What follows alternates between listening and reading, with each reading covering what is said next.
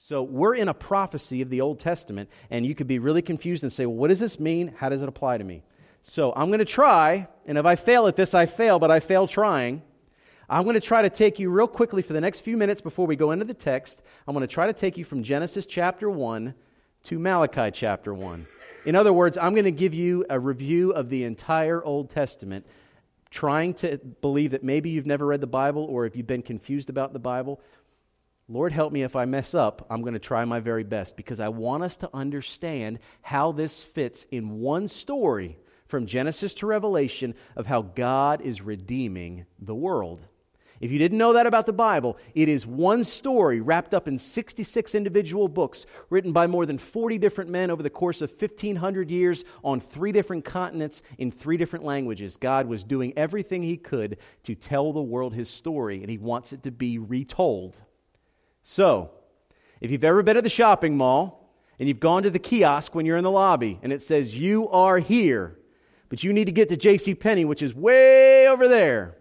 That's what we're going to do here in about three or four minutes. We're going to get from the lobby to JCPenney. Make sense? Okay, here we go. The Bible starts off in the first chapter of Genesis, and it shows us the intention of God as a creator. God created the earth in six days, and at the end of each day when He created, He would look at what He created and said, it's good. But at the end of six days, He created human beings. And after He created human beings made in His image, after His likeness, He said, it is very good.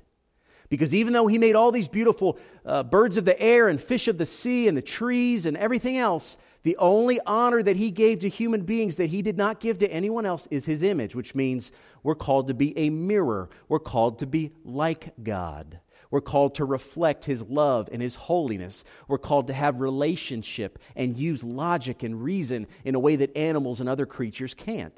God blessed us with that special gift, but He also gave us a responsibility to reflect that image to the rest of the world and to bring Him glory by honoring Him. And we honor Him by obeying Him. And what He told the first human beings ever, Adam and Eve, He said, honor me and obey me. And you can eat from any tree in this garden except that tree over there, the tree of the knowledge of good and evil. It was the only tree they were told not to eat from. It's not even that the tree itself was bad, it's that the tree was forbidden because God said so. So they had a choice. Do they want God to be the God of their life and live in God's kingdom and have a family, and that garden would get bigger and bigger and bigger, and all the people of the earth would worship God and He would be their Lord? Or they could choose to disobey Him, and eat the forbidden fruit, and become the god of their own life, having the knowledge of good and evil. And that's exactly what they did. They rejected God, they rejected His kingdom, and Eve and then Adam ate the forbidden fruit, and when that happened, sin entered the world.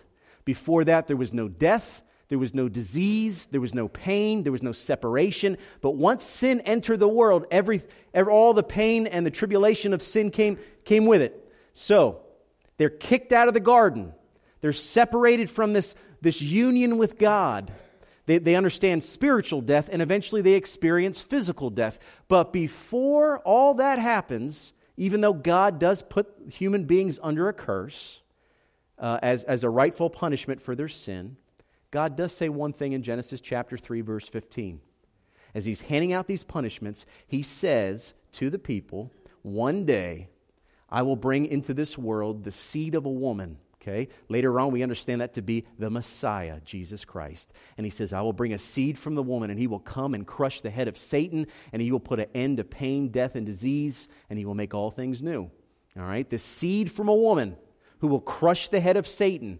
It's a promise that God makes in Genesis three fifteen, and the entire rest of the Old Testament hinges back and forth on that one verse. If you don't know Genesis three fifteen, that the people of God are given a promise that a Messiah will come who will be human, and we understand later fully God as well, then the rest of the Old Testament won't make sense to you. So after Genesis three fifteen, the people of God, Adam and Eve, and then their children are waiting for this Messiah. They're waiting for the seed of a woman to come to crush the head of Satan and put an end to eternal death and put an end to the penalty of sin. And they're waiting.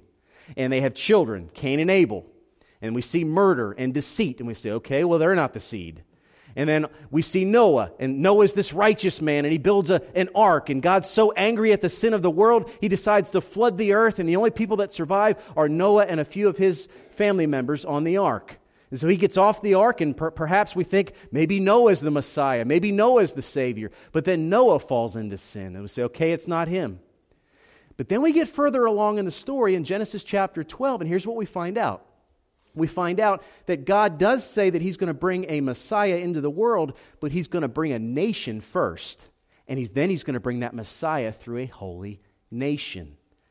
Okay, they didn't know before Genesis chapter twelve that there would be a nation that God would build and set aside to be holy and different, and that through that nation the seed of the woman would come. But he did promise in Genesis chapter twelve to a man named Abram. He said, I am going to make a great nation of you, and through you all the nations of the earth shall be blessed. So now we see God's plan is getting a little bit clearer. All right, it's like watching a made-for-T V movie, and every time the d- detective uncovers another clue, the story gets a little bit clearer. All right, so now we know that God is going to bring a seed. He's going to bring Jesus, but he's going to bring him through a holy nation. We find out that nation is Israel. He tells Abram, I'm going to bless all the nations of the earth through your family. And Abram and uh, his wife Sarai eventually become Abraham and Sarah, and they have a child named Isaac in their old age.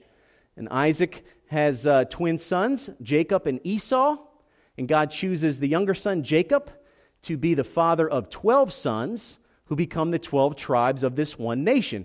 Jacob himself is renamed Israel, which means he wrestles with God. All right, so now we know Jacob has twelve sons, and these twelve sons become one nation. They become one tribe. And at the end of Genesis, all twelve of these brothers end up in Egypt during a famine, and one of the brothers, Joseph, providentially protects them. And they stay in Egypt for a very, very long time, and a bunch of pharaohs and leaders of Egypt die, and eventually uh, very ungodly rulers raise up who did not know. And they persecute the Israelites. So they're in Egypt and they're in slavery and they're crying out to be let out of Egypt. And so what happens? God hears their cry and he sends Moses. And Moses delivers them out of Egypt across the Red Sea into the wilderness where they are for forty years. But because of Moses' disobedience, because he's not the seed either, all right, God lets Joshua and leads them into the promised land of milk and honey. So they finally get to the promised land and they settle. And they settle in this land, and they, all the twelve tribes get their own portion of the land, and they begin to live and grow, but they begin to become disobedient. All right, and they're led by judges, hence the book of Judges. And there's a cycle in Judges where they're disobedient, but then they're redeemed, and then they're restored, and then they become disobedient again. Judge after judge after judge after judge. But then we get to First and Second Samuel, and the nation of Israel saying, we want to be like everybody else. We want to have a king. And God says, that's what you want? Okay. And he sends the prophet Samuel to anoint the first king of Israel. And the first king of Israel is Saul. All right, and Saul starts off as a good king. He does not end as a good king. And then God anoints David, the shepherd boy. We all know the story of David and Goliath. He names David the king of Israel. And David reigns as the king of Israel, and he's known as a man after God's own heart, but he does make a lot of mistakes along the way. But then he has a son named Solomon. Solomon's the third king of Israel, and he's a very wise man, but he also is a very disobedient man. He had way too many wives and concubines and got himself into a lot of trouble. Then he has a son who becomes king named Rehoboam, and this is where the story starts applying to Malachi. Rehoboam sees all this conflict that's happening among the twelve tribes of Israel, and he comes up with this brainiac idea to split them. And he tells ten of the twelve tribes, you go north. And that becomes the northern kingdom, and it's just referred in Scripture as the kingdom of Israel. But then he tells the other two tribes, Judah and Benjamin, you go south and you stay in Jerusalem. And that becomes the tribe of, or the uh, southern kingdom of Judah. So you got ten tribes up north, two tribes down south. Both of the groups get in trouble because this happens all over the Old Testament. The Israelites are disobedient. And God sends some prophets up north and tells them, turn away from God or you're going to get handed over to your enemies. And they don't listen. And they get banished over to their enemies, the Assyrians. And that's the Assyrian exile. There's a little bit of that mentioned in Second Kings, but it's very short. But then the southern kingdom, the other two tribes, Judah and Benjamin, he sends other prophets to warn them. Specifically, the most prominent one is Jeremiah. And Jeremiah is saying, turn away from your sins or God's going to deliver you over to your enemies, which is King Nebuchadnezzar and Babylon. And they refuse to turn away. And they get sent into exile in Babylon. And they're there for seventy years. And after seventy years, God brings back those two tribes to Jerusalem. And during the time of Nehemiah, one hundred years later, they rebuild the wall and they rebuild the temple. And that is where we are in Malachi.